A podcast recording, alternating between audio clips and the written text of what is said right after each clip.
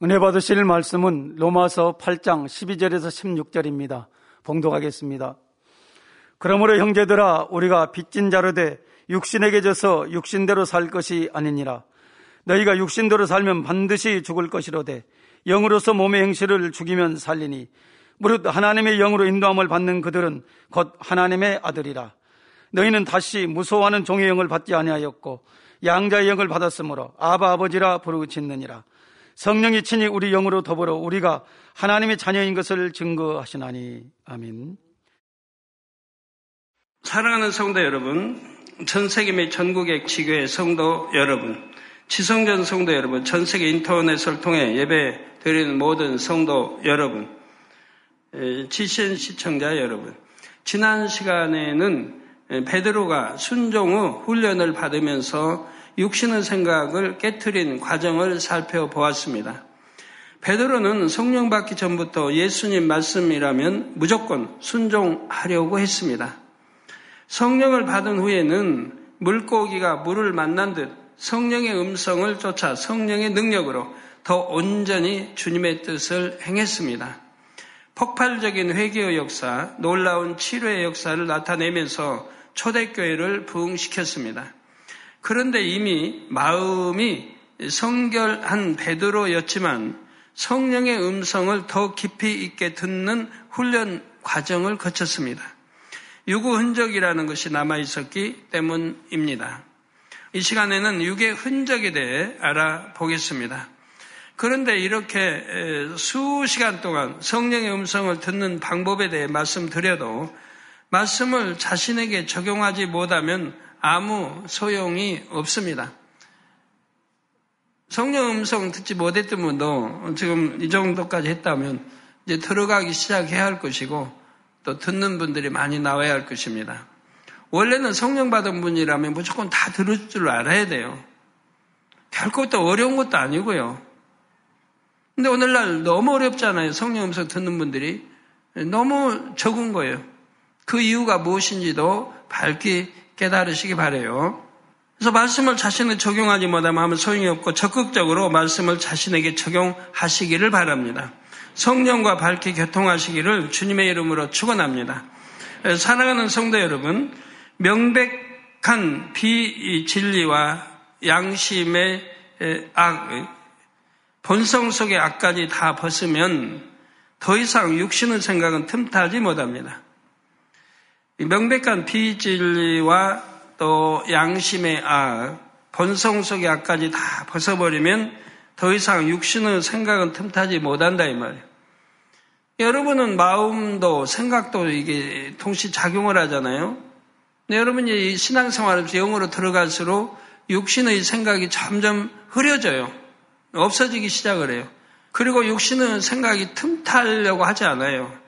프로 내가 틈 따려고 애쓰기 전에는 틈 타지도 않고 또 애써도 틈 타지 않는 과정도 있어요. 원령으로 여러분 들어가 버리시면 정말 생각하려고 해도 잘 되지 않는 이런 단계도 있다고 전에 말씀드렸죠. 성령의 음성을 밝히 들을 수 있지요. 그런데 악을 버리고 성결되어도 유구 흔적이 남아 있으면 성령의 음성을 헤아리는 깊이에는 정도의 차이가 있을 수가 있습니다. 유구 흔적을 악이라고 할 수는 없지만 이것이 남아 있으면 성령의 음성을 더 깊이 있게 듣기는 어렵지요. 유구 흔적이란 간단히 말해서 영으로 변화되기 전에 갖고 있던 성품이나 기질, 지식 등이 흔적처럼 남아서 영향을 미치는 것을 말합니다. 옷을 빨아도 찌든 때는 잘 안 집니다. 옷감에 자국이 남지요. 유구 흔적은 바로 이런 자국에 비유할 수가 있습니다. 물론 여기서 지식은 하나님을 대적하게 하는 비진류 지식을 말하는 것이 아닙니다. 그런 건 이미 다 버렸고요. 이미 그런 지식은 다 깨뜨려 버렸죠. 여기서 말하는 지식은 사람의 사고방식에 크게 영향을 미치는 지식을 말합니다. 어렸을 때 경험한 충격적인 일이 기억 속에 남아있는 경우를 예로 들 수가 있지요. 갈라디아서 2장에 보면 베드로가 유구 흔적으로 인해 순간 하나님의 뜻을 깊이 헤아리지 못한 사건이 나옵니다. 베드로가 이방인과 함께 음식을 먹다가 할례자들 곧 율법을 중시하는 유대계 성도들이 오자 그들을 피해 떠나 버린 것입니다. 시시비비 하기가 싫은 거예요. 유대인의 율법은 이방인과 교제하는 것을 금하기 때문입니다. 베드로는 율법주의적 유대인들에게 괜한 정죄받기를 원하지 않았지요. 이때 베드로가 어떤 악이 있어서 이런 행동을 보인 것은 아니었습니다. 그는 이전에 주님의 명을 받고 이방인 고넬료를 찾아가 복음을 전한 적이 있었습니다. 베드로가 이방인을 전도하기는 처음이었지요. 베드로는 주님께서 보여주신 환상을 보고 이방인에게도 복음을 전하는 것이 주님의 뜻임을 깨달았습니다. 이에 자신의 의를 고집하지 않고 주님의 뜻에 순종했지요. 이런 베드로가 새삼스레 주님 뜻에 불순종을 하려고 했겠습니까? 그럴 마음이 없었습니다. 다만 유구 흔적이 순간적으로 작용한 것이었지요. 베드로는 평생 율법을 지키며 살아온 사람입니다. 또 초대교회의 머리가 되어서는 이 율법 때문에 적지 않은 논쟁과 분쟁에 시달려야 했지요. 어떤 이들은 예수 그리스도를 영접했어도 몸에 할례 받지 않으면 구원받을 수 없다고 주장을 했습니다. 이방인도 구약 의 율법대로 살아야 한다면서 성도들을 시험에 빠뜨리기도 했지요. 오늘날 만약에 이런 이들의 주장대로 우리가 신앙생활 한다고 하면 이방인들은 신앙생활 하기가 너무 힘들 것입니다. 아, 저라면 뭐 별거 아닌데요.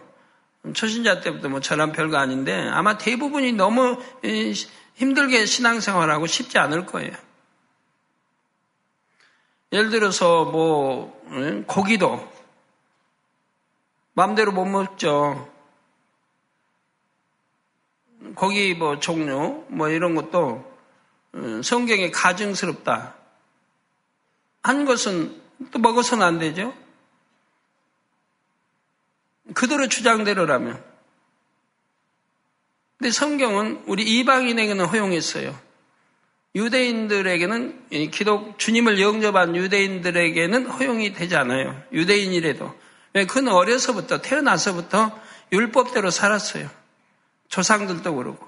그러니까 그건 몸에 배어 있어요. 그러니까 그들은 능히 지킬 수 있어요.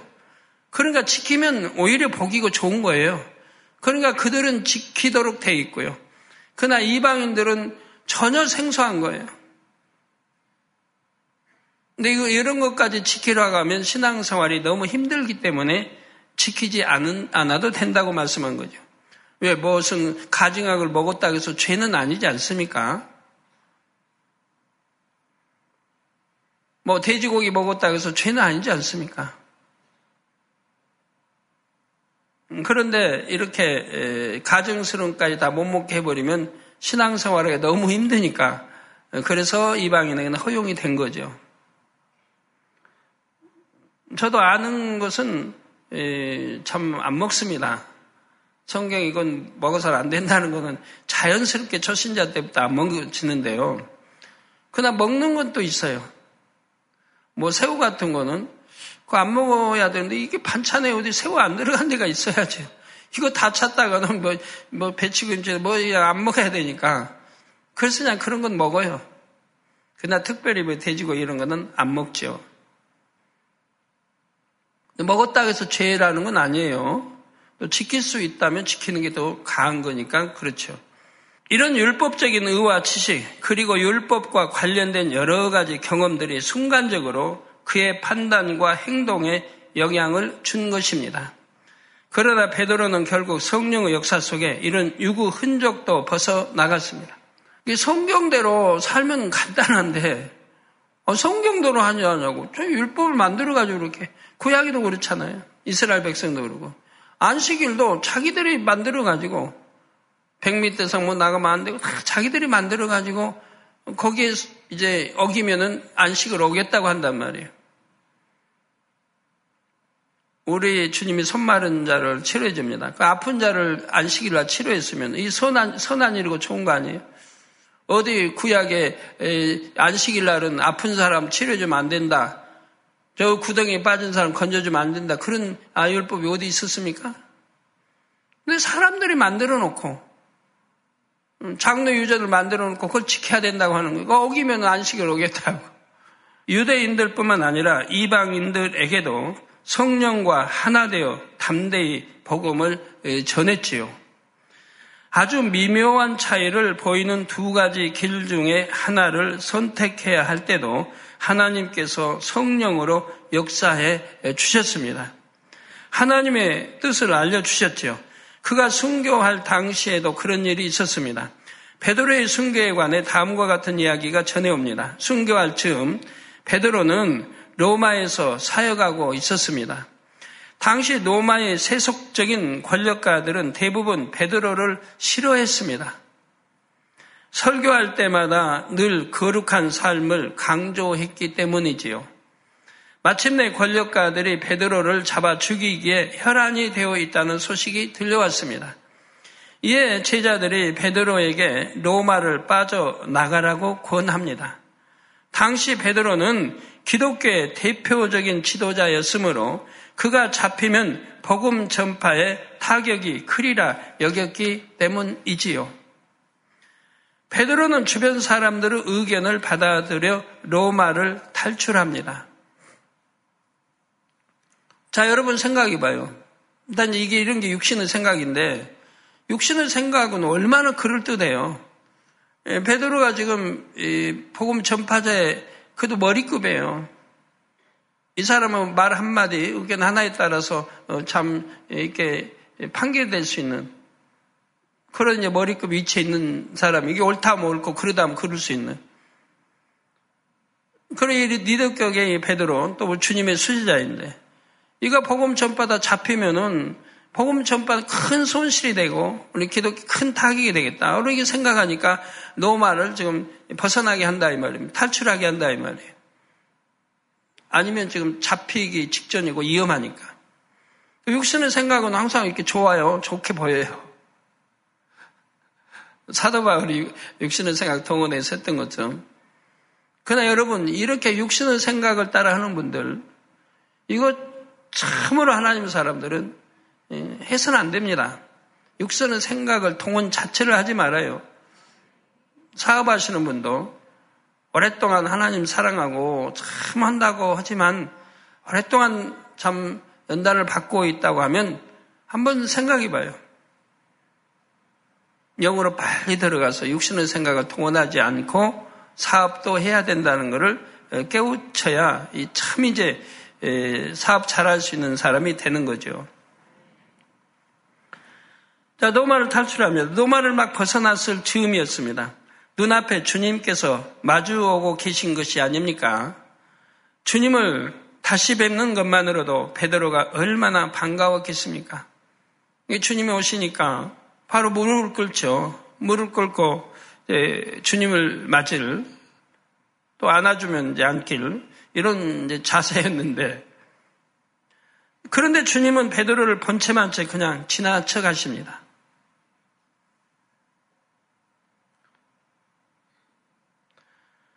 베드로에게 사랑하는 제자야.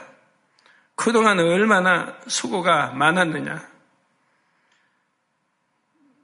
지금 빨리 이음을 피해 도망가거라.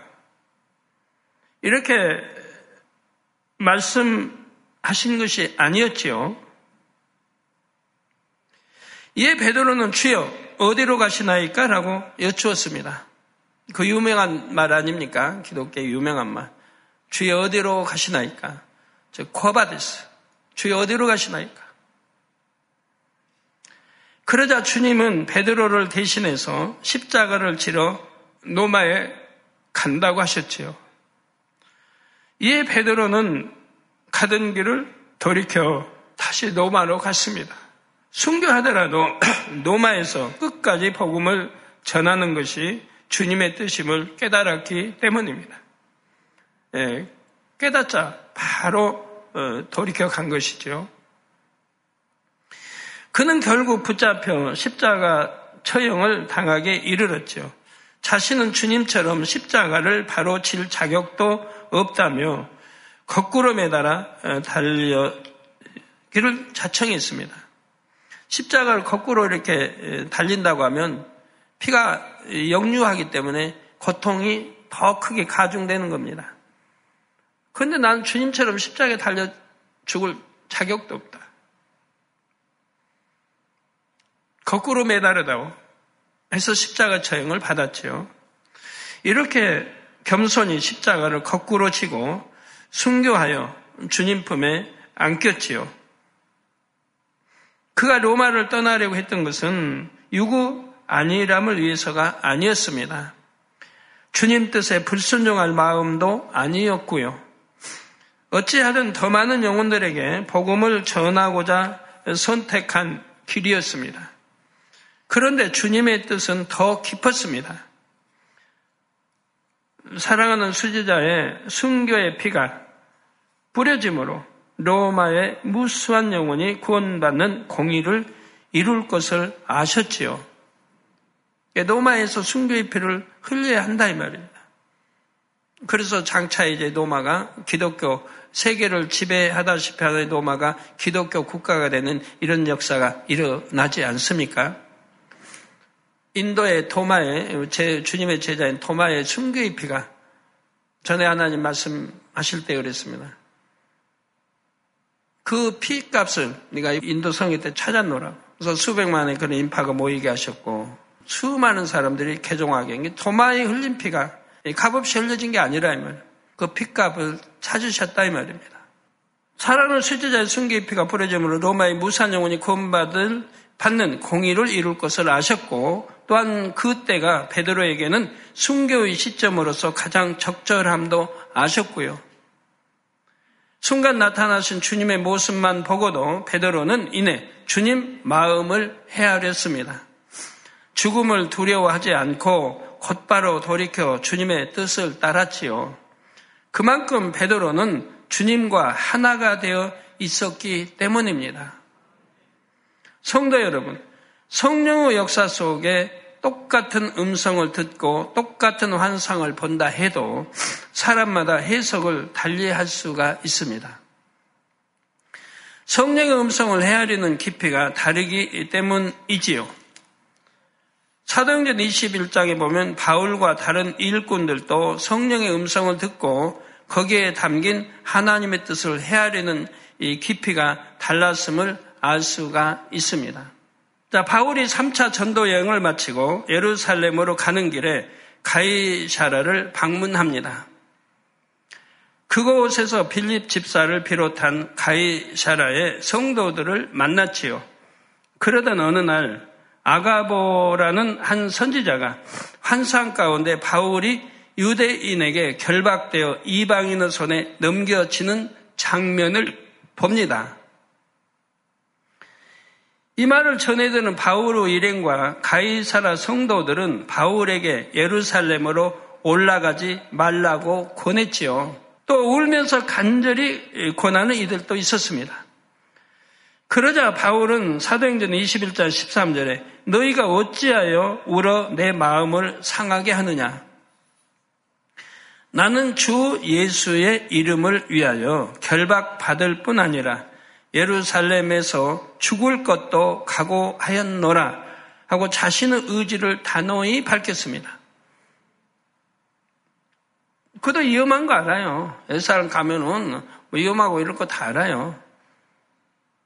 근데 또 어, 정확하게 예언하는 예, 또 한삭을 보는 이의 입에 나왔어요. 그러니까 그 위험을 피하고자 하면 예루살렘 안 가면 되는 거죠. 안 잡히고 감옥에 안 가려면. 그렇지만 사도 바울은 자기 원래 계획했던 그대로 관찰해 나갑니다. 아가보는 전에도 성령의 주관을 받아 천하에 큰 흉년이 든다고 예언했습니다. 그 예언은 그대로 성취되었지요. 그만큼 아가보는 성령의 음성을 밝히 듣는 사람이었습니다. 그러나 그가 성령의 음성을 해석하는, 해석하는 깊이는 사도 바울에게 미치지 못했지요.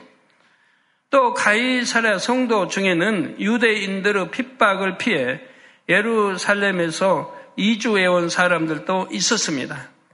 이들은 생명의 위협 속에서도 믿음을 지켰지요. 그러나 이 중 어떤 이들은 그 핍박의 경험 때문에 바울의 예루살렘 행을 만류했습니다. 자신들의 경험에서 비롯된 생각 때문에 하나님의 뜻을 깊이 헤아리지 못했지요. 반면에 바울은 하나님의 뜻을 깊이 헤아렸기에 생명을 잃는다고 해도 예루살렘으로 가는 쪽을 택했던 것입니다.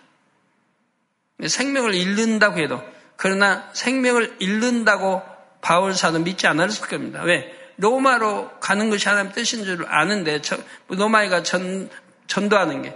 근데 생명을 잃으리라고 생각하지 않지요. 바울은 결국 새 에르살렘으로 갔고 유대인들의 고소로 체포되어 로마로 보내집니다. 현실만 보면 더 널리 전도할 수 있는 길이 막힌 것 같지만 결코 그렇지 않았습니다. 예루살렘에서 잡혀 있을 때 꿈에 주님께서 나타나셔서 다음과 같이 말씀하십니다. 사도행전 23장 11절에 그날 밤에 주께서 바울 곁에 서서 이르시되 담대하라. 내가 예루살렘에서 나의 일을 증거한 것 같이 로마에서도 증거하여야 하리라 하셨지요. 이 말씀대로 바울은 로마로 수송된 후 죄수의 신부님에도 셋집에 거하며 2년간 자유롭게 복음을 전할 수 있었습니다. 아버지 뜻이기 때문에 아, 죄인인데 그것도 노마까지 잡혀서 지금 후성대에 갔어요. 그것도 기독교 핍박받고 이렇게 잡아 죽이는 그때 그것도 기독교의 머리고 그런데도 이렇게 자유롭게 전도할 수 있도록 하나님이 다 역사하셨다 이 말이에요. 하나님이 주관하시면 안 될 것도 되고 될 건 더 잘 되는 거고 상관없는 거예요, 뭐든. 아버지 뜻이면은. 그러니까 뭘 하든 생각 동원할 필요가 없는 거죠. 저는 해외 선교도 많이 경험해 봤지만 얼마나 많은 난관이 있는데요. 원수마귀가 가만히 있겠습니까? 얼마나 방해하겠습니까? 또 언론이 방해하겠습니까? 나라에서 방해하겠습니까? 그런 모든 방해 다 믿음으로 극복하고 감사함으로 해서 그래 이루어서 아버지 크게 영광을 돌리고 수많은 이들을 개종시켜 나온 거예요, 지금까지. 조금이라도 생명을 두려워했다면 못하죠. 두려워한 적이 없어요. 아버지 명하시면 무조건 순종하고 같은 것이지. 생각 동원을 하질 않아요. 생각 동원하면 힘들어지죠. 사도 바울이 로마로 간 때는 로마에서 극심한 기독교 박해가 일어나기 직전이었습니다. 이 중요한 시점에 바울은 로마 성도들에게 복음을 정립해주고 그들의 믿음을 굳게 해 주었지요. 성도 여러분, 예루살렘 행을 택할 당시 바울에게는 더 이상 자기 지혜와 소신을 따르는 모습이 없었습니다. 유구 흔적까지 다 벗어버린 그는 어린 양 예수님께서 잠잠히 십자가를 치셨듯이 오직 하나님의 뜻과 영원 구원의 갈급함에 이끌려 갈 뿐이었지요. 이처럼 유구 흔적을 발견해서 벗어버리려면 범사에 자기를 부인해야 합니다. 어떻게 행할 때 더 실한 열매, 더 많은 열매가 맺히는지 성령을 의지하여 하나님의 선하시고 온전하신 뜻을 궁구해 나가야 합니다. 그러면 로마서 12장 2절 후반절의 말씀처럼 하나님의 선하시고 기뻐하시고 온전한 뜻이 무엇인지 분별하는 차원이 됩니다. 여러분 신앙생활을 어떻게 하십니까? 사업, 사업하시는 분도 다 마찬가지고 내가 하는 것이 하나님의 선하신 뜻인지 하나님이 기뻐하시는 건지 온전하신 뜻이 무엇인지 분별하면서 하고 있습니까? 아니잖아요. 이렇게 일일이 분별하며 사는 분이 얼마나 있어요? 더군다나 성령의 음성을 왜 못 들어요? 분명히 성령은 알려주셔도 무시하고 불순종하는 걸요?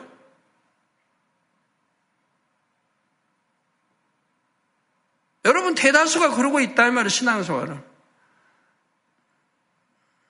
베드로는 우리 주님 너무 사랑하셔서 십자가에 그냥 달리는 것도 죄송해서 거꾸로 매달렸는데 여러분은 신앙생활을 그냥 거꾸로 하고 있단 말이에요. 성령의 음성을 순종할 수 있는 것도 순종을 안 한다 이 말이에요. 예를 들어 동거래 마찬가지예요. 믿음의 형제끼리 동거리지 말라고 하나마다 저는 강조합니다. 이로 인해 오는 폐단이 너무 크기 때문에 개척 때부터 강조한 거예요. 그러면 믿음 형제의 동거리. 그러면 이 성령의 역사 안 해요? 하면 안 된다고? 역사 안 해요? 합니다. 그만큼 단을 들었는데 왜 역사? 내 안에 성령이 계시다면 합니다. 어, 믿음의 형제의 동거래하면 안 된다고 깨우쳐 줍니다. 그렇지만 성령 음성은 자기 유익과는 안 맞거든요.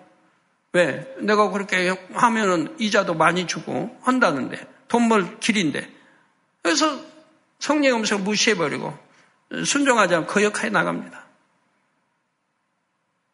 그 이제 결과는 엄청난 참 피해를 오게 되는 거죠. 자, 이렇게 한 가지 한 가지.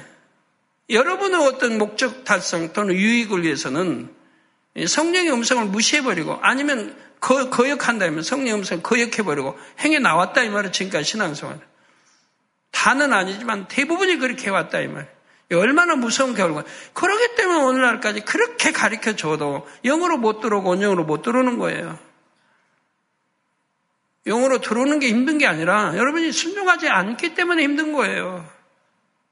일일이 뭐 비유들을 설명하면 뭐 끝도 없죠. 끝도 없어. 사랑하는 성도 여러분, 성령의 음성을 밝히 또 깊이 있게 듣기까지는 이처럼 단계 단계를 밟아 어, 가야 합니다. 이 과정에는 당연히 하나님의 인도하심이 있어야 하지만 동시에 자신의 노력도 필요하지요. 자신이 적극적으로 노력하는 만큼 더 신속하게 단계 단계를 밟아 나갈 수가 있습니다. 초기에는 성령의 음성에 순종하지 못할 때가 아무래도 많지요. 그럴 때는 그 일을 통해 얻은 깨달음을 마음에 새겨서 좋은 경험으로 삼으면 됩니다. 저는 초신자 시절에 이런 경험을 했습니다. 대배 시간에 말씀을 듣던 중 모 전도사님에게 3만 원을 구제하라는 마음의 주관이 왔습니다. 전에도 제가 말씀드렸는데 제가 성령의 음성을 처음 이제 분별하는 때입니다. 처음 아, 성령의 음성이 이거구나 하고 분별한 때요. 제가 초신자 때요. 이에 하나님 제게 알려주신 대로 3만 원을 구하여 전도사님께 갖다 드리겠습니다 하고 제가 마음에 이제 품었죠. 이게 저는 대, 대예배를 통해서 성령 음성 듣는 법을 훈련시키셨어요. 대예배 들었는데 목사님 설교 듣는데 마음에서 오는 거예요. 아, 누구 전도사님에게, 그 이 전도사님인데, 지금 이제 목회하는 목사님.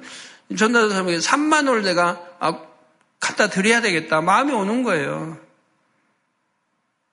그래서 마음에 오니까 아, 그렇게 해야겠다고 또 마음에 정했지요.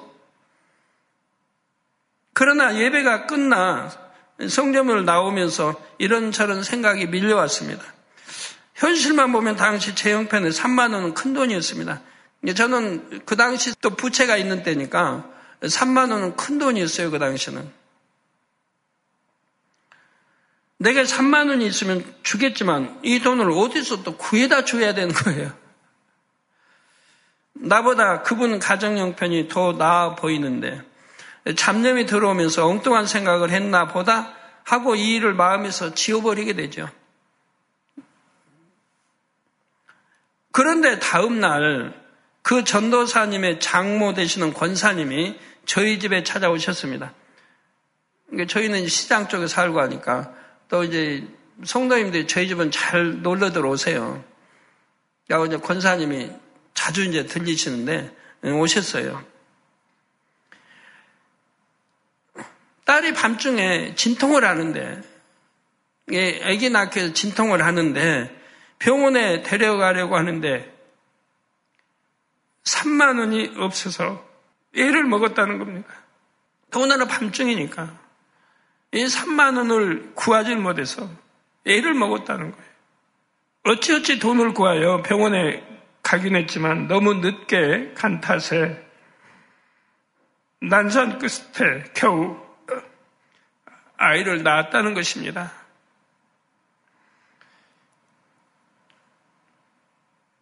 이 말을 듣고 저는 이제 충격도 받았지만 아 그것이 성령의 음성이구나.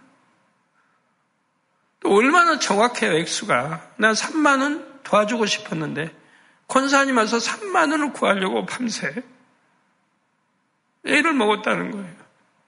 그러니까 병원에 늦게 가서 어, 잠늦게 감으로 난산을 했다고. 그때부터 이제 저는 이제 심각하게 생각을 하는 거죠. 아, 그때 왔던 그 마음의 주간, 이것이 성령의 음성이고. 그래서 생각으로, 그 다음에 이제 생각으로 오는 거, 그게, 그게 이제 생각으로 오는 거. 그럼 성령의 주관을 순종하지 못하도록 생각이 또 동원돼요. 와요. 라고 순종하지 못하게 하는 거. 이게 생각이구나. 그래서 이제 생각, 아, 주관은 마음에 이렇게 왔구나. 생각은 머리로 이렇게 오는구나. 저는 그 한 가지를 놓고 많이 공부를 했어요. 근데 그렇게 하면서 그런 건이 두 번, 세 번 이렇게 계속 주시는 거예요, 또. 그런 훈련을. 그게 성령의 음성 듣게 하는 훈련이신 거예요.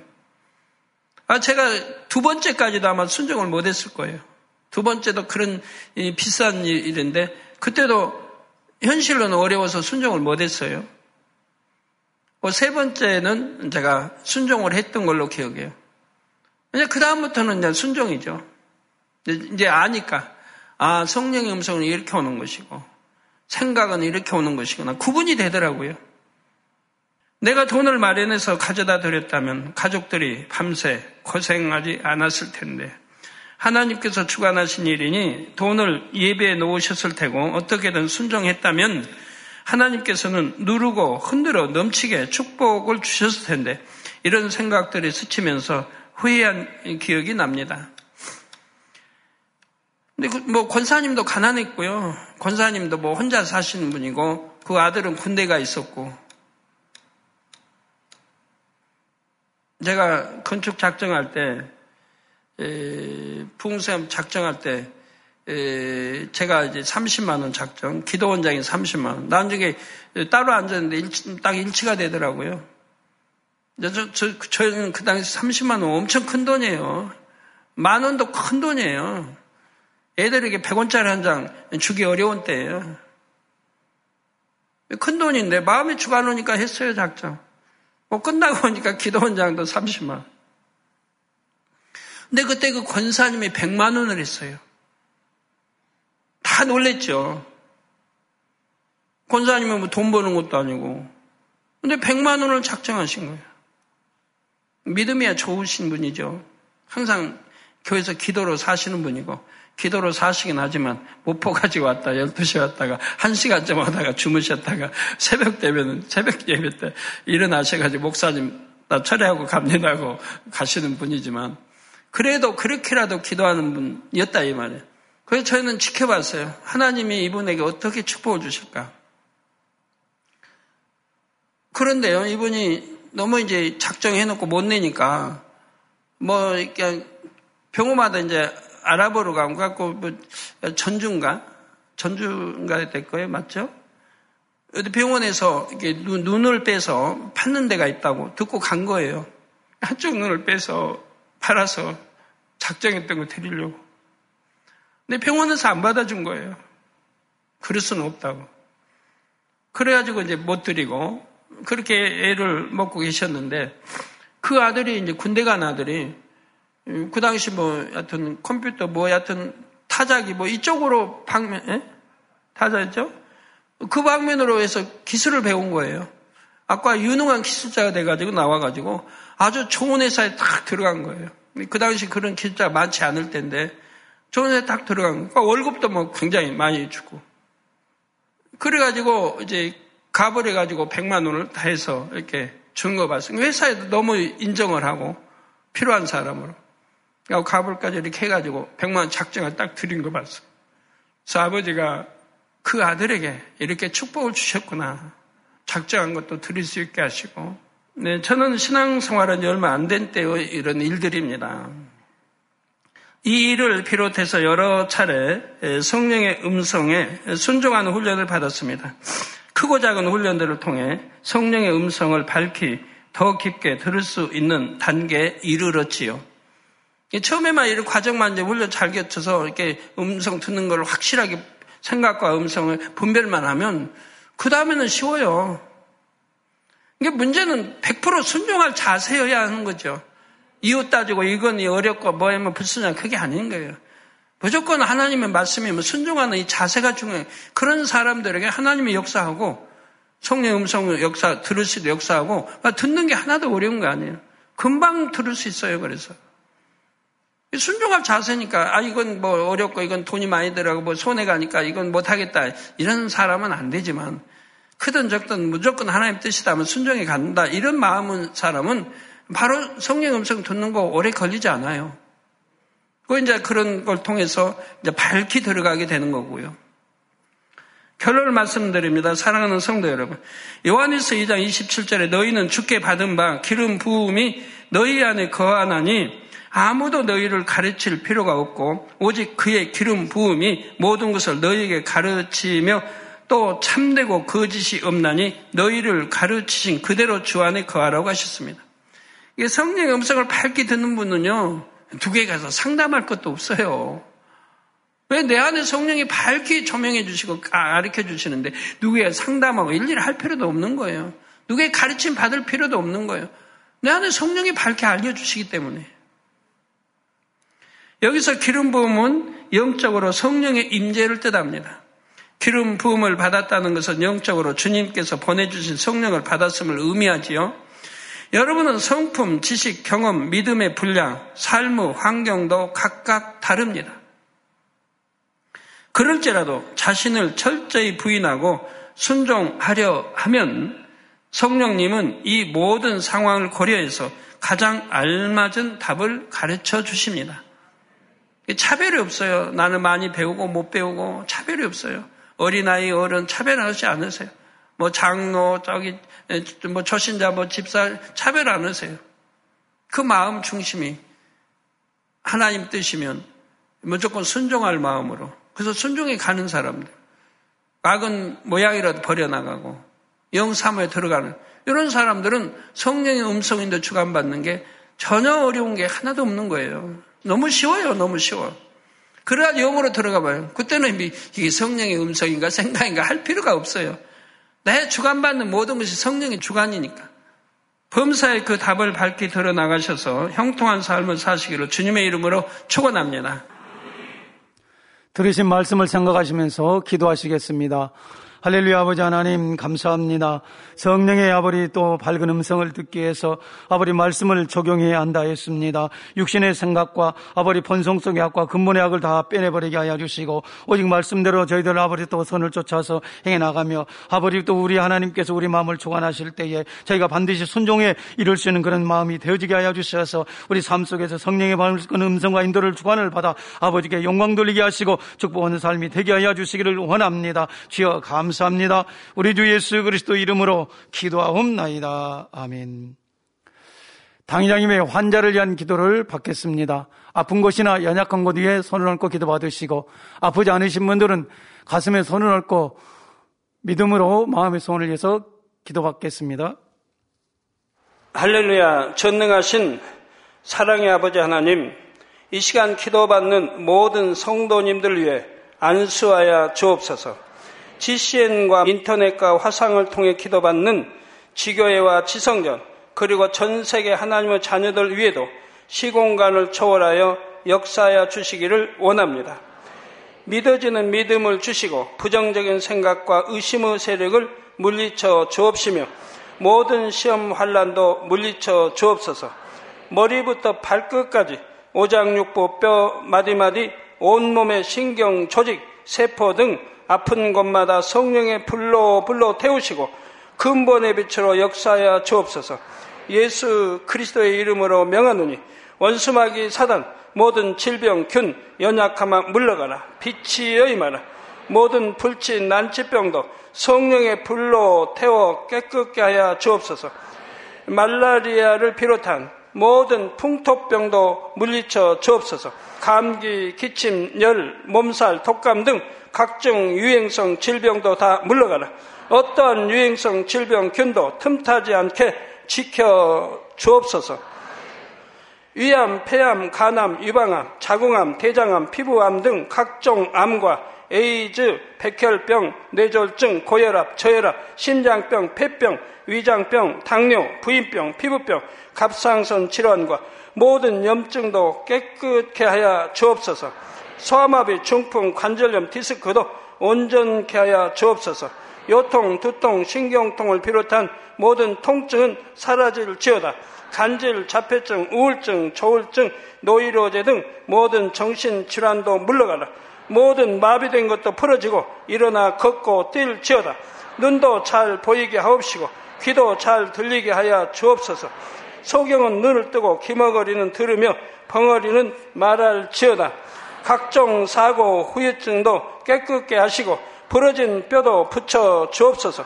화상 입은 것도 온전케 하옵시고 화기암 물러가라 열도 물러가라 아버지 흉터 나지 않게 역사해 주시기 원합니다.